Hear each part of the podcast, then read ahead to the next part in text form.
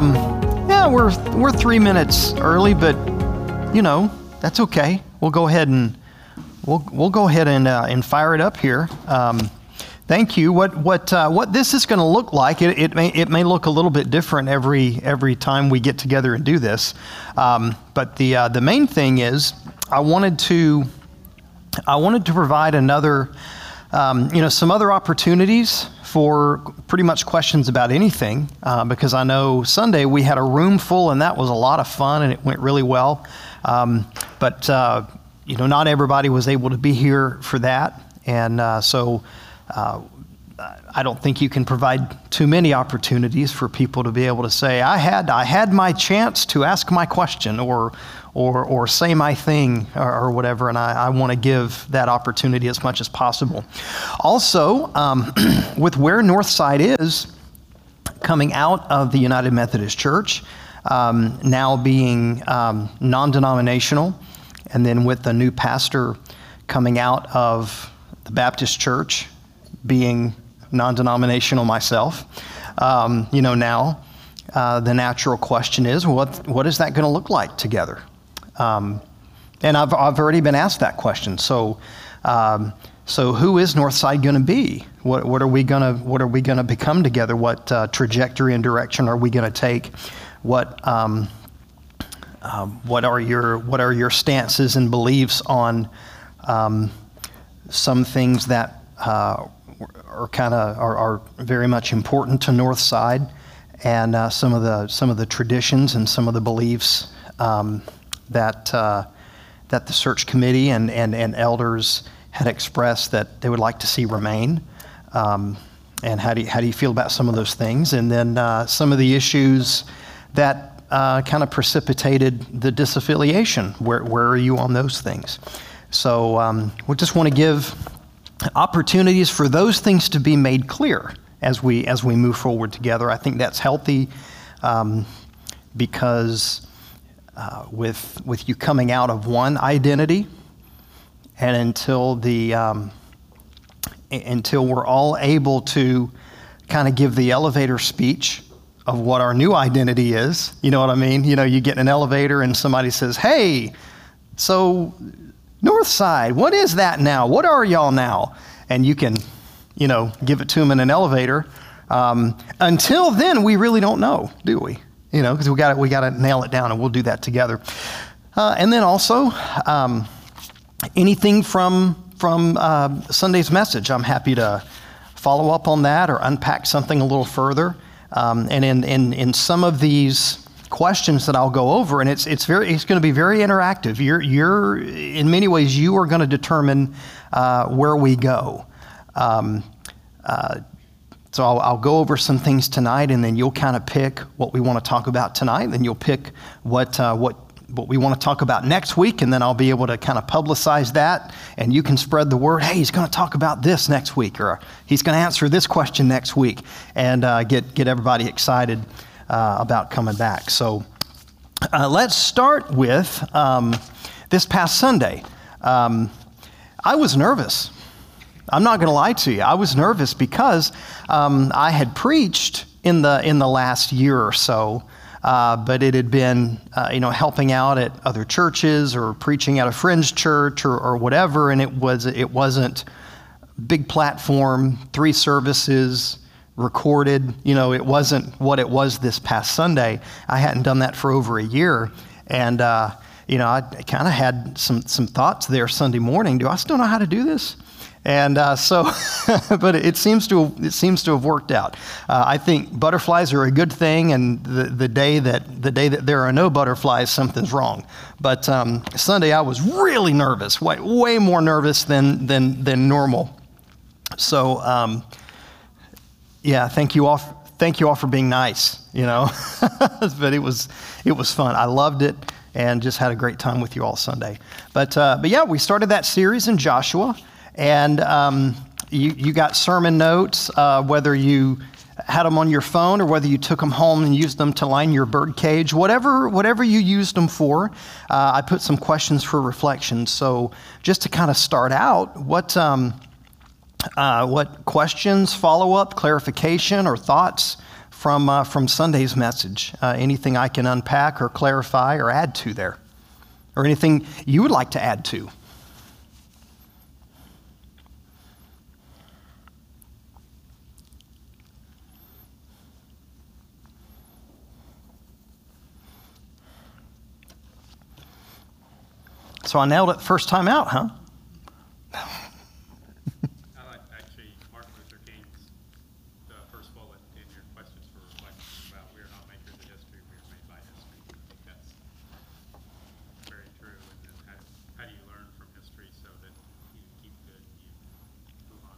that maybe weren't so?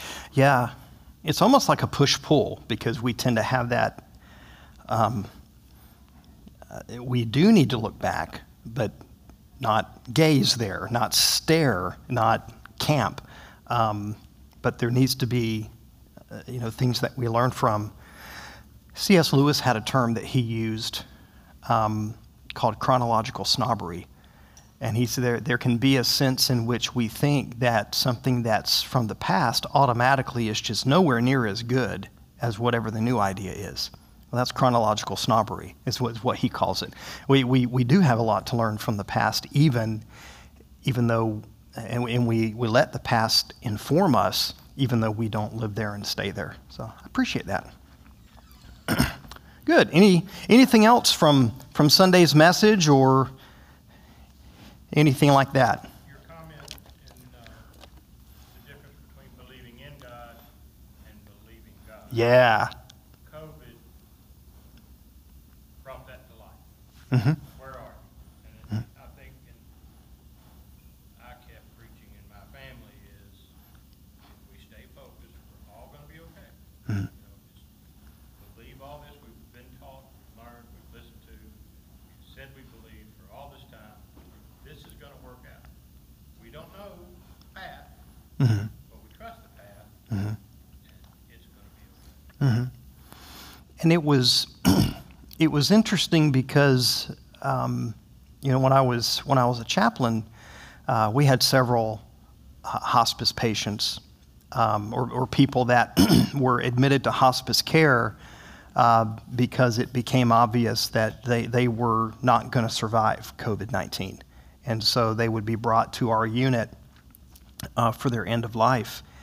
And it was, it, it was, um, it was amazing to see how people, people of faith, people who followed Christ, even in the face of their, of their loved one or the person themselves, not being okay as far as they're not going to recover from this, but they were still okay.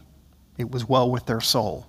And there was, a, it was just so, so many times when, um, you know, as they, as they slipped away, um, and we all had to be dressed, we looked like mad scientists, you know, because we had the, the major PPE on for that, and there was nothing like doing the um, uh, a prayer or reciting scripture with all that stuff.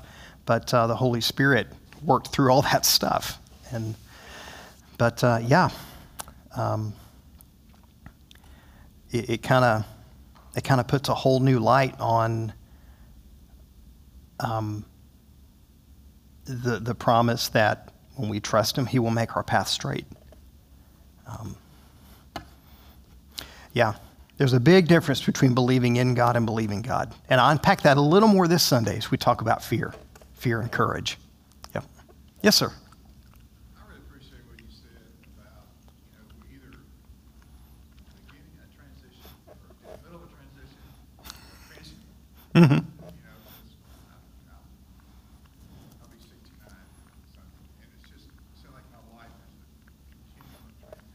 Yeah.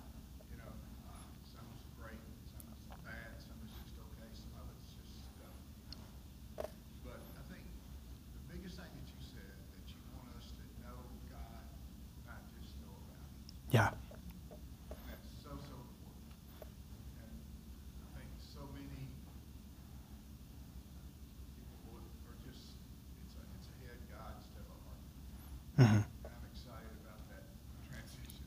Yeah.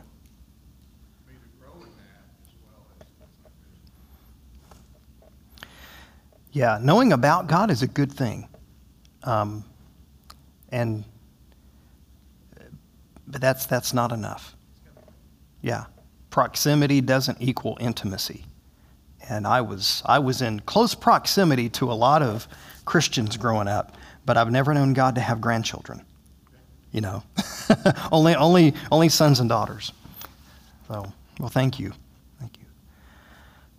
Well good. Anything else from Sunday? When you talked about you know, the importance of letting go of the past, learning and then letting go, I once heard a comparison of, or s- trying to, um, analogy, I guess, where when you, when you're going out to eat, the waiter doesn't pick up your plate if he thinks you're still picking. And so God is like that waiter, if he still, still sees you or knows that you are picking at your past or your problem, he is not, you're not, he knows you're not ready to go, you're not, you're not hmm Yeah. And it can, it can be really hard because um, one of the ways that we deal with our past or, or reflect on our past or consider our past is we have to name what hurt us if we were hurt in our past. We need to name that. We need to be, we don't need to leave it behind before before we've really addressed it, faced it, named it. Um, otherwise, we're trying to move on from if it's if it's a negative, we're trying to move on from an ungrieved loss, and grief is not faithless. Um, uh, in, in, in the chaplaincy world, uh, we really emphasized um, the importance of grieving and taking the time to grieve, and that everybody's grief journey is different. Um, there's a there's a lot of talk about you know some of the early work on grief is you know the stages of grief. Well, and the and that's that's some good work, but not everybody goes in that order, and not everybody's grief stages are equally spaced. Um, the anger phase may last a year, and the denial phase may be really short. Uh, or you know it can be all over the place. And so you've talked if you've talked to one person who's gone through a grieving process you've talked to one person who's gone through a grieving process. Um, and when we try to move on quote unquote move on from ungrieved losses then we've we then we're trying to leave behind something that is still alive. And we've tried to bury it and things that are buried alive, when they come back, they're not very happy. You know, there's an entire genre of zombie stuff now, you know, and what you don't want, literally, what you don't want are, are, is a zombie past coming back and chasing you down. And so addressing the past is naming it. I was hurt in this way.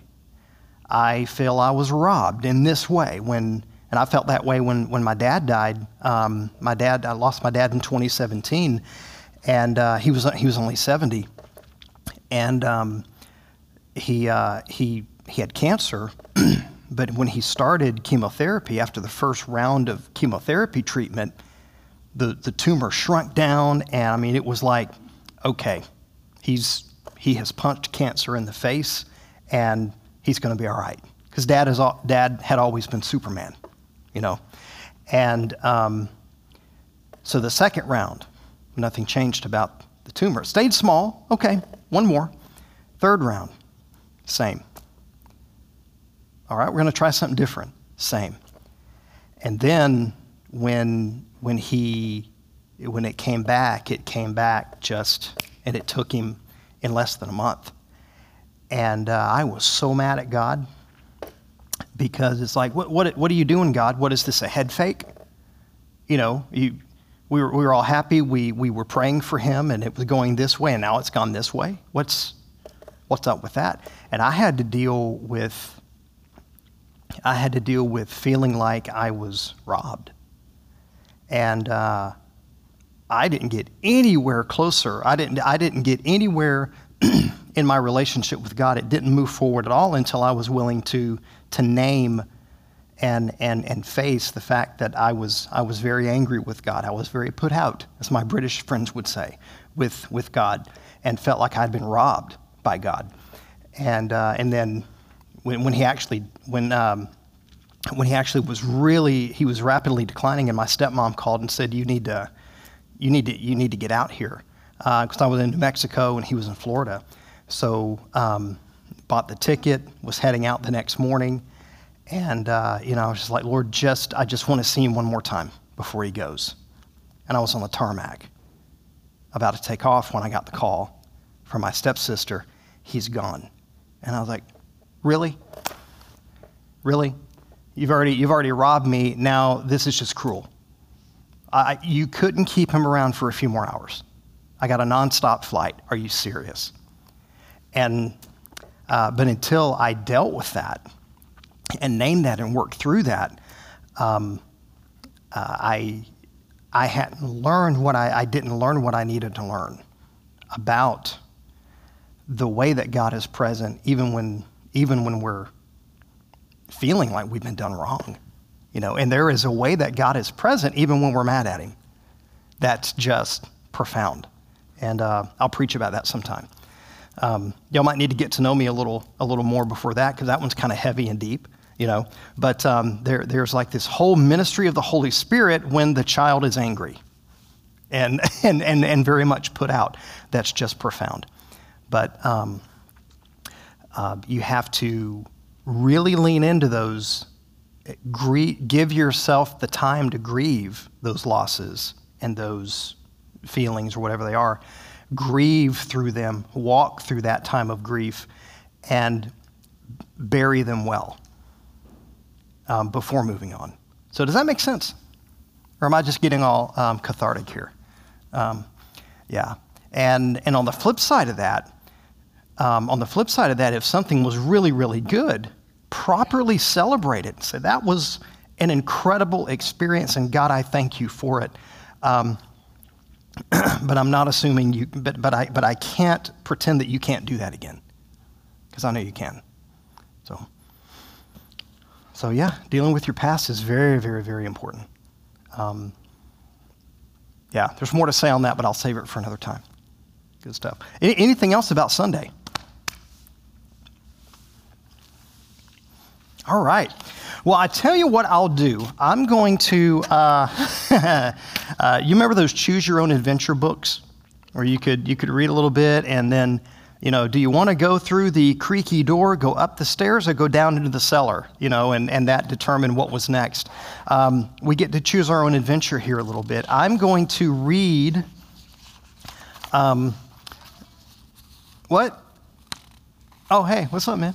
Um, I, am gonna I'm gonna read what um, uh, some of the questions that were put to me by the search team, and um, when I when I get to one that you like, oh, stop there. I want to I, I want to hear what you said on that. Um, we can do that. Okay. So I'll read a few, and then you you you tell me what you'd like to explore. Um, uh, why did you leave the Southern Baptist Church?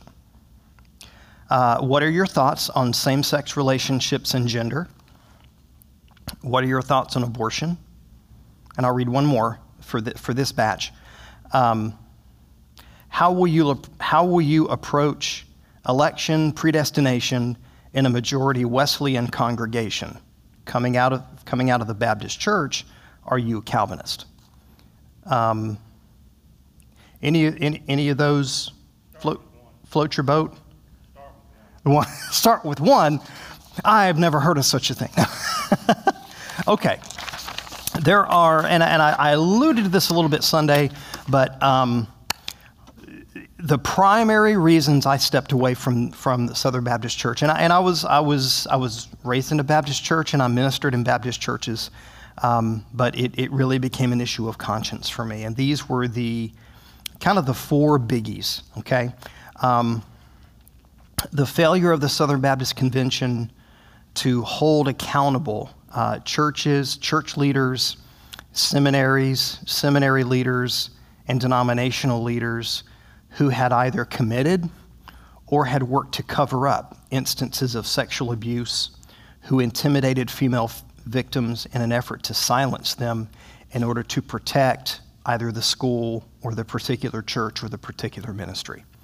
And that uh, was and continues to be rampant in the SBC.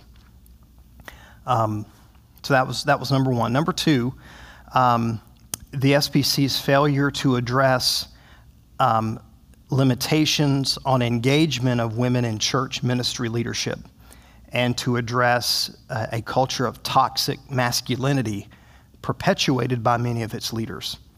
Um, uh, the way that Beth Moore was treated as um, someone who, who went in and preached a Mother's Day sermon in a, in, in a, in a church and the, the, way that, the way that she was treated. Um, the, the Southern Baptist Convention used to be um, used to be a denomination before I was born, but uh, used to be a denomination that um, that held that, that provided latitude for churches to call and ordain uh, to ordain women and to call them as um, as ministers, uh, and then that over the years just continued to be um, happen less and less, and then it was formalized in their 2000 um, statement of belief. Uh, it was formalized and actually written into it that the office of pastor uh, was limited to men, and um, and then talked about um, that in the home, um, women women were to submit to their husbands. Well, the thing is that's only half right. Are women are women supposed to submit to their husbands? Well, Yes, but it also says that husbands are supposed to submit to their wives. Because uh, any, any, any time I've heard a sermon on, and that's coming out of Ephesians 5, um, and time I've heard a sermon on that or a teaching on that, um, it's, it's interesting that uh, verse 21 of chapter 5 was never included.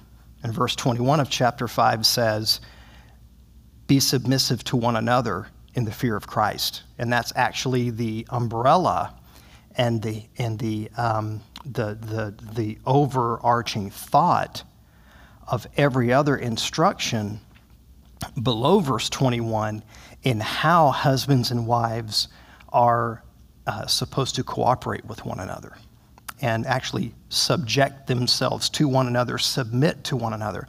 Now, the word itself for be subject to, depending on your translation, be subject to or submit to, has two uses. One is a military use. The military use sees the person um, who is submitting as a subordinate.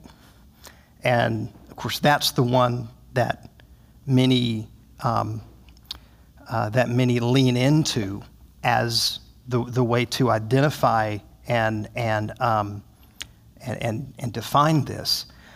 But the other usage of the word and, and the, way that it's, the way that it's used far more often, both in the New Testament and just in, in Greco Roman culture, in, in, the, in the Greco Roman world, when, when Koine Greek was used, was not in a military sense, but in a sense of cooperation. And so when Paul is using it, he's, he's not even using it in that, in that uh, uh, approach of a military where there's a, where there's a um, commandant and a subordinate. It's in a, in a sense of cooperation, mutual cooperation. And so that seems, and, and so whenever the Southern Baptist Convention formalized this, uh, this really incorrect um, way of using the term for submission, and then, it, from my perspective, incorrectly limited the office of pastor to men. Um, that was something I, I, I, I, couldn't agree with and didn't agree with and still don't agree with. Um, and uh, one of these weeks d- during this, um, I've, I've, got, I've got a whole Bible study prepared on why women can be pastors and why they should be. So, because um, um, plus in the history of the church, you got a lot of women pastors, you know, um, and and so I'll, but I can I can come back to that. But that was the second reason. Not not only did they limit limit what women could do in the church, um, incorrectly, but then in, in addition to that, or, or parallel to that, was this toxic masculinity that kind of masquerades as something called biblical manhood. And that kind of is a construct created by John Piper, John MacArthur, and others in the 80s, 70s, and 80s that really is not, um, you really didn't see or hear a lot about that kind of stuff be, before they kind of created created that. There's an excellent book out called The Making of Biblical Womanhood. Um, so I, I, would highly recommend that book. Uh, the author there, she just tracks the history of it and how it, it really began as a departure from the practice of the, of, of the, the practice of the church throughout its history and how women were included and, and encouraged to follow the calling that God had put on their life. Uh, number three, its failure to maintain separation of church and state by inviting politicians to speak and pray at Southern Baptist Convention events and limiting those invitations only to, only to Republican candidates, thus indirectly endorsing and affiliating with a particular party, which violated the historic Baptist principle of political diversity and actually um, should have caused them to have their tax exempt status revoked. So um, I don't get political from the pulpit. Uh, you will never, ever, ever, ever um, hear me tell you who to vote for, so don't even try to get me to do it. Um, um, the, the church has, has enjoyed political diversity for a long time uh, until in, until fairly recent years when I feel like many in the church have tried to find in political identity what we should be looking for in our faith identity.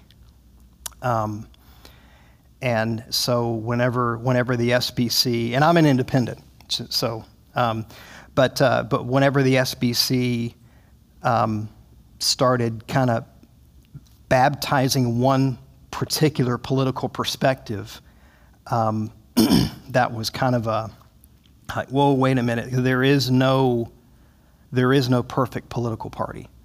And uh, one of the things I say to people, and uh, about the only thing that I'll say from the pulpit about politics in general, is if you if if you agree with every single tenet of any political platform, you're not thinking.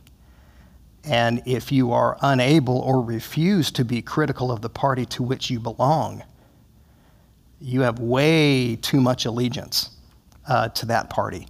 Uh, it's made up of people and nobody's perfect. So um, there are, and, and, I'm, and I'm not saying that we shouldn't belong to parties, um, but like anything, um, can you look back at the party that you affiliate with and say, you know what, I don't like this, this, and this? And with the candidate or the person that I voted for, I don't like this, this, or this.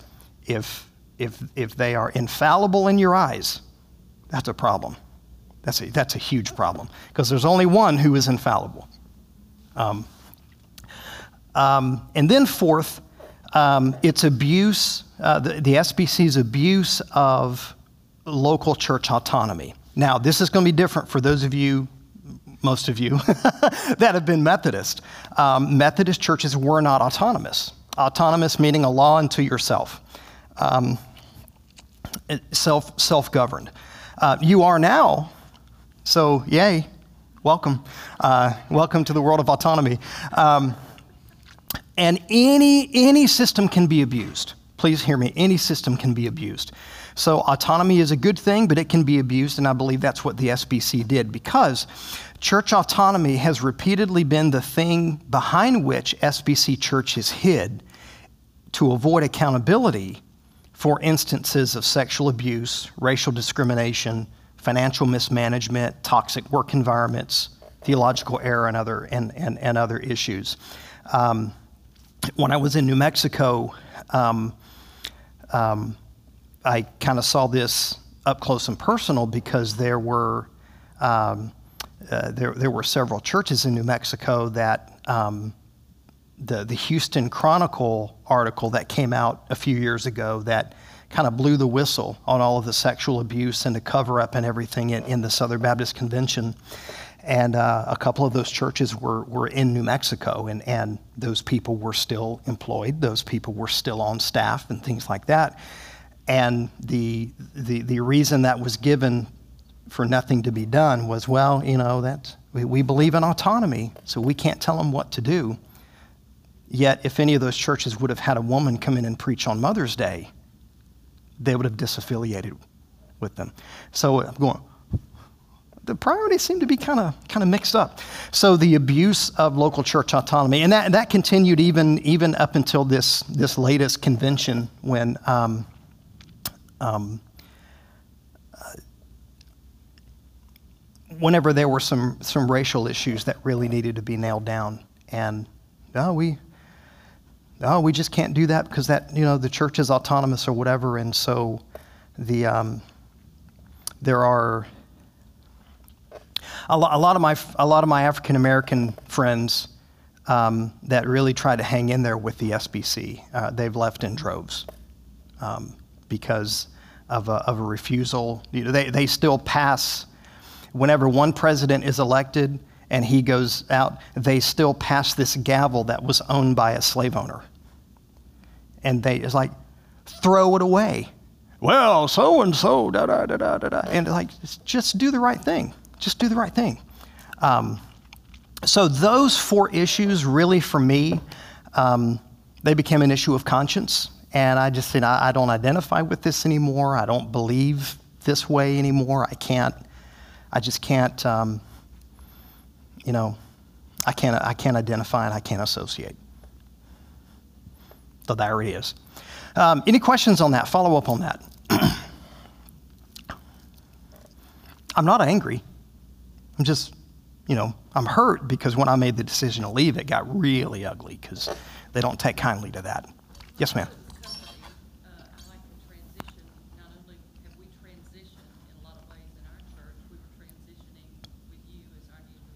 Yeah. And, uh, and we have transitions like Bill talked about in our life every day, you know, on and on. Um, I thought that, um, it was very, uh, good in my heart to know that you had been willing to take a stand for your beliefs, your Christian faith, like we had taken a stand for our Christian faith. And I thought that meshed us together very well. Yeah. Like leadership. Yeah, and that's a good segue into one of the other questions that I was asked, and this was really cool. This was something that the search team did that was really neat. Um, the first thing they sent me was a theological questionnaire, which I filled out, and, and we'll, we'll get to those, to those things.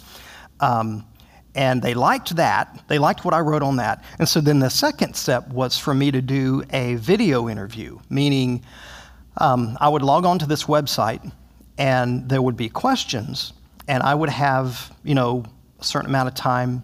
Once the question was, was listed there, then I hit the record button and I would answer it. So they would see me answer the question and see my pretty face.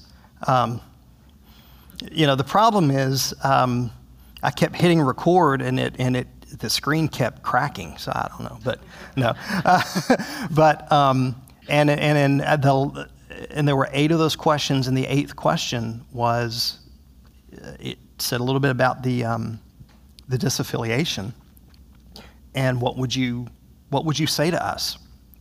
And that's when i was able to tell them you know what? I've i've gone through a disaffiliation and uh, and it hurts um, uh, because you know for, for for some people that i really thought were my friends um, behind closed doors they agreed with everything I said. And then, kind of, kind of, this sounds a little melodramatic, but it actually happened like pretend like they didn't even know me in, in public, in Baptist meetings. And um, um, I won't go into the details here because this is being recorded, but I will say something even happened today and so if you want to know, you can come up and ask me after when, when we're not on the record. I'll tell you off the record. Doesn't that sound cool and like a spy? Um, that I, I it, it, was it was something it was something that um, that someone did that wasn't was an attempt to um, um, malign my character and actually prevent me from accessing um, my um, uh, retirement account from the Baptist Church. And I, and, I, and I found out about it today. And um, it's, all, it's all good, it's all taken care of. But I just thought, they did that? Oh my gosh, you know, and I didn't know. So stuff like that happened, and it was really hard. And so I, I said, I would, I would say to you, that I'm praying for you no matter what happens. I'm praying for you because I, I, I, I understand. And also, I have some really, really close friends. Whenever I left the Baptist church, the first church that Serena and I attended uh, was, uh, was an Anglican church, um, Anglican church in North America. And they are a denomination that has formed. They're a new you hear Anglican, you think, what, Geoffrey Chaucer? No, no, no. This is the Anglican Church in North America is fairly new because they split off from the Episcopal Church over the same issues that you guys disaffiliated from the Methodist Church for. And um, my, my, my friend, Father Bob, um, there in, in, in El Paso, uh, he was defrocked, um, you know, lost pension, lost, I mean, they, it, they lost so much. Uh, and it hurt them so bad, and it was super, super ugly. Uh, and he was telling me all about it while we were, while we were attending there. Um, because I, I wanted to go to the most unbaptist thing I could go to. And I thought, oh, the Anglicans, hey, you know. so, um, but, but it, was, it was a wonderful experience because um, they are, you know, very conservative and, and everything. So, um, and so I conveyed that. I said, I, I have friends that have gone through this uh, in the, who left the Episcopal Church and now are in the uh, Ang- Anglican Church of North America.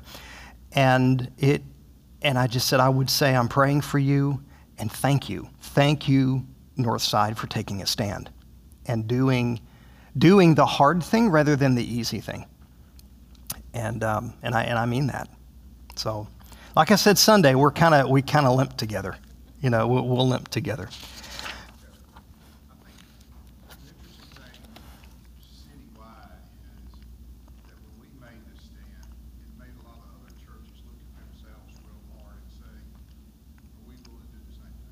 Yeah. And so, we were at the front, there was a lot of people looking, all, you know, all saying, we will make this stand. Mm-hmm. Yep. Yeah. Yeah. And, and please don't please don't hear me just throwing the Baptist church under the bus. You know, that, they, that, those are that's how I grew up, and I'm and I'm very grateful for a lot of what I learned, and and a lot of what the the Baptist church contributed to my spiritual development. But um, but I never I never I, and the thing is I I could never completely buy into the baptism part which was so funny as a, as a Baptist. And, and, and specifically, I never went to a Baptist, I, I, I never got a degree from a Baptist school.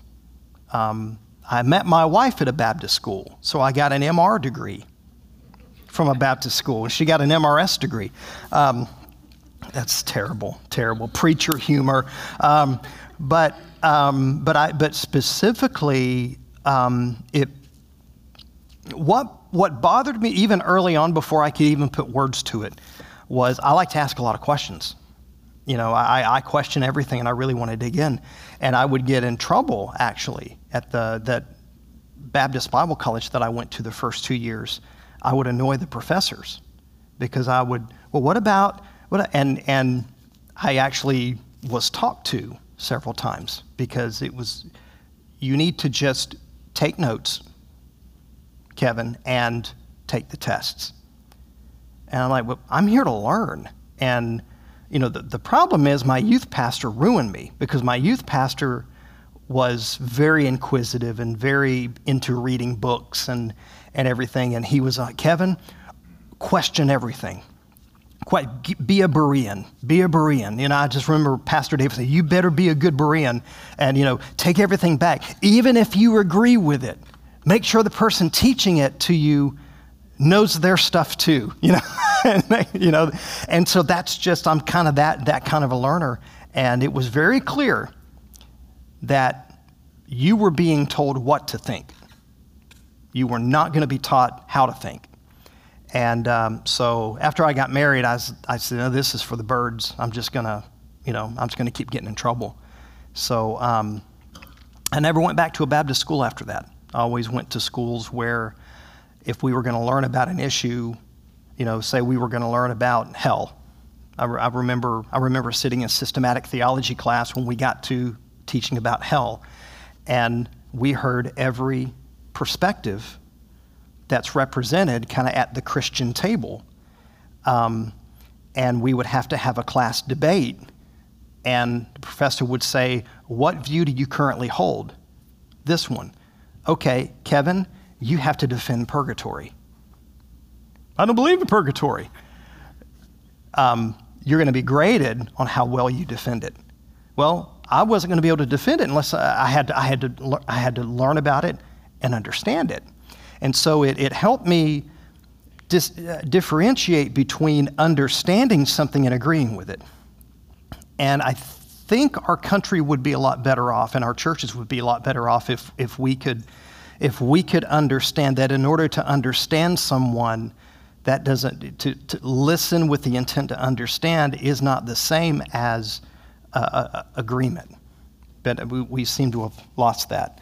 Um, but uh, so anyway and so that's the kind of environment that i did the rest of my education in environments like that where um, i learned what, what does the christian community think about this issue not just one tribe so, well, that was number one.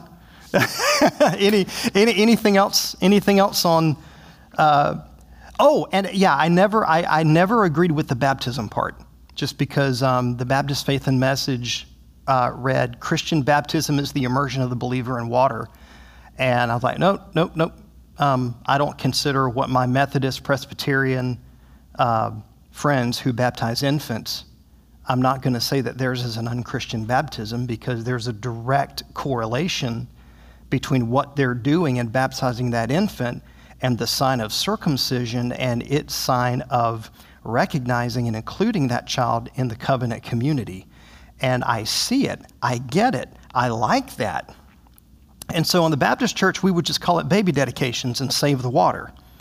But we essentially did the same thing. It was semantics, you know. So uh, I, I never, I was never, I was never a fan of that anyway. So, so some of my Baptist friends would say, "You were never among us from the beginning." So, but um, we did have uh, several churches that uh, came to us when we became public that we were leaving, uh, and of course within the, in the Methodist group, it, we weren't sure whether we, whether we would even have a building Mm-hmm. And there was a Baptist church here in town that offered to give us uh, space in there to use their buildings, wow, to have services. that's awesome. That's some brotherhood. I like that. I like that. Okay. Um, the second question was What are your thoughts on same sex relationships and gender?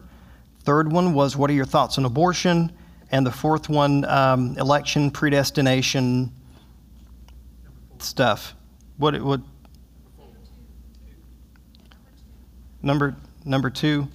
Okay, number two, what are your thoughts on same sex relationships and gender? Well, I'm glad you asked. Um, okay. Um, and I can, I can, uh, I've written this up just so I don't ramble as if I don't ramble. Um, you guys have already experienced that. Sorry. Um, but I'm, I'm, happy to email this to you if you want what I wrote down.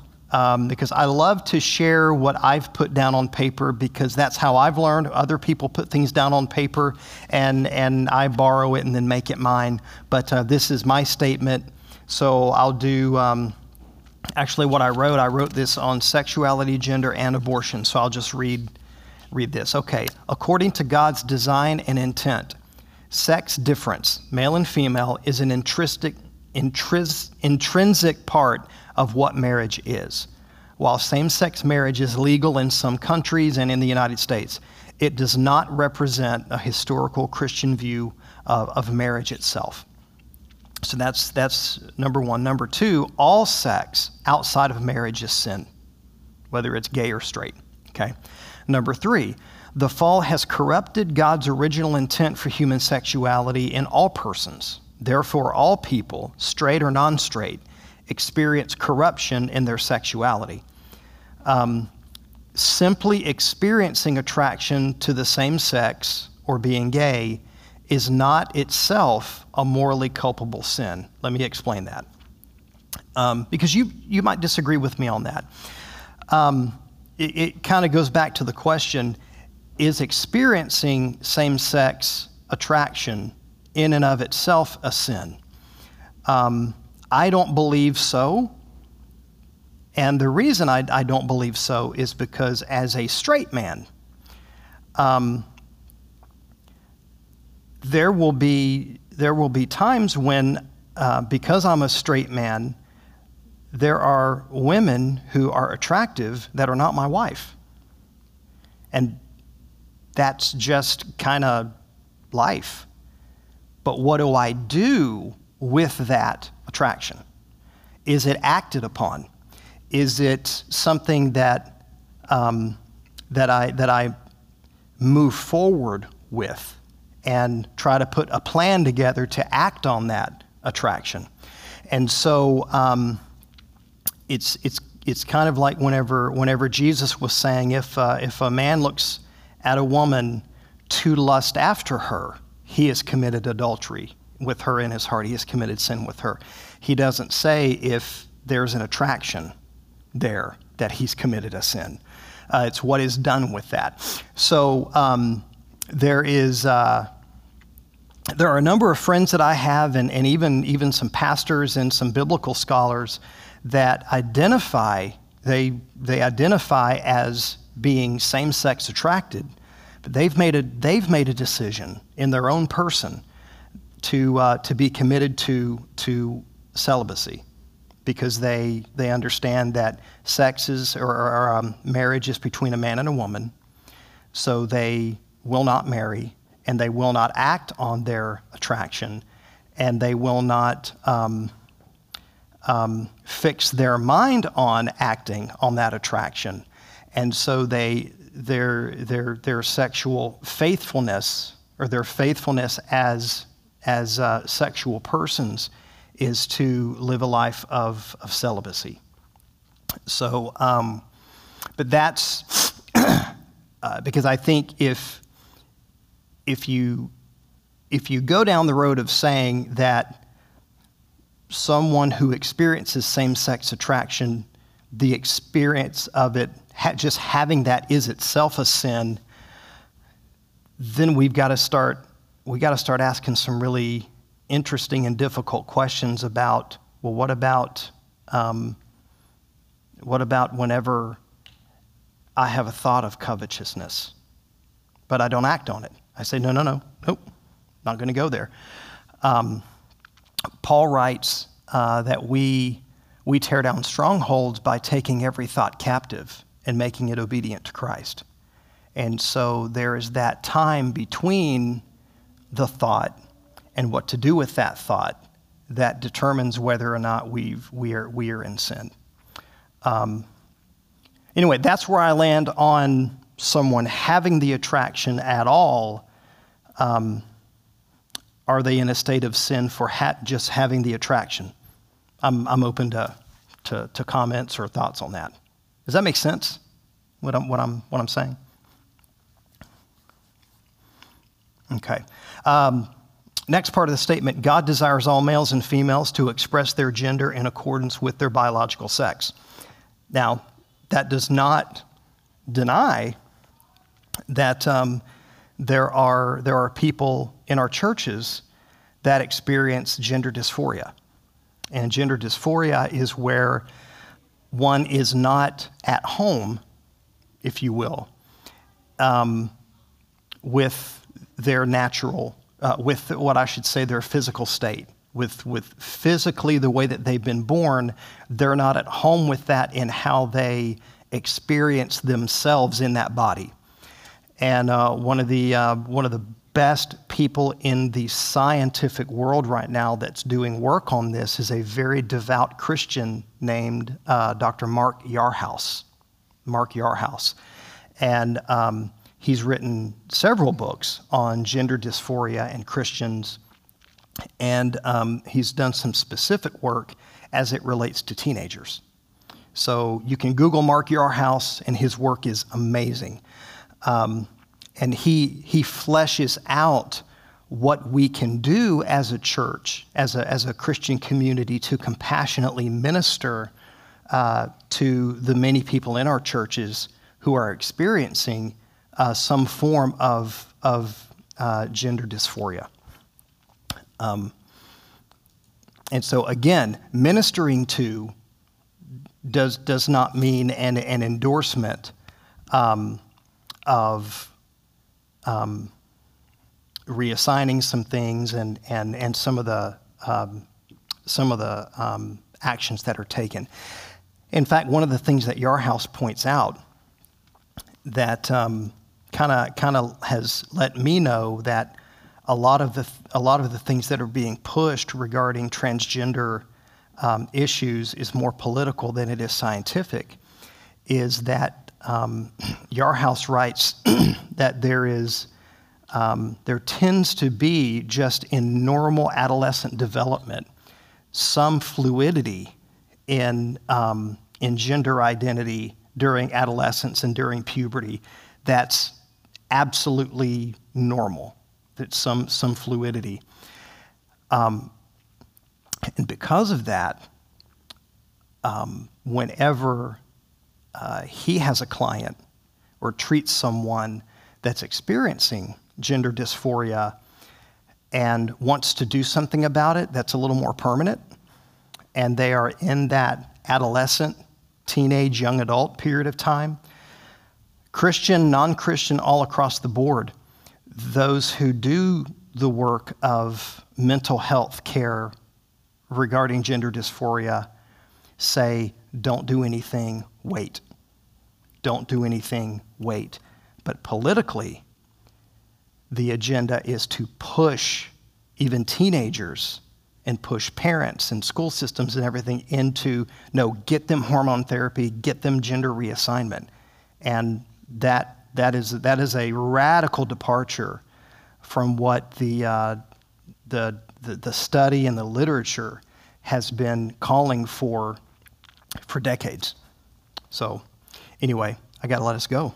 Um, last thing on, um, on uh, sexuality and gender all forms of abuse, slander, dehumanization, or oppression toward fellow humans is an affront against God's sacred image, which has been stamped upon all people, regardless of their sexual identity. So, the posture by which we interact with people in the LGBTQ community is as important um, as what it is we stand for, the way that we stand. Um, they're not problems to be solved, they are people to be loved. So um, while I hold that traditional, um, historic sexual ethic, um, I can't emphasize enough the need to hold that with compassion and Christ likeness and, um, and, a, and, and, a lot, and a huge willingness to listen. Um, there's, a, there's, there's usually a lot to the story there.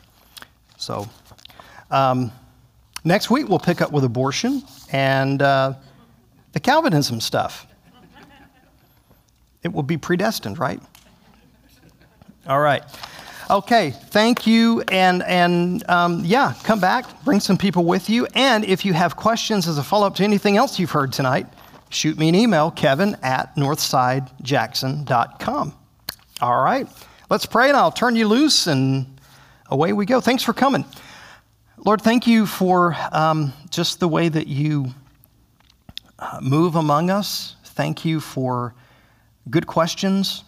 Uh, thank you for the willingness of, of this church to take the stand that they did. It wasn't easy. And um, thank you for putting us together. And uh, Lord, I, I just pray that as we go throughout the rest of this week, you would help us to look to you, to follow you, uh, to listen to you, and to listen to our neighbor.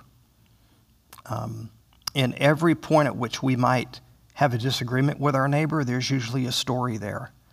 Um, may we be quick to listen uh, rather than, um, maybe even rather than have something to say. So thank you uh, that you listen to us when we pray and that you guide us in, in wisdom. We pray all this in Jesus' name. Amen. All right. Thanks, y'all.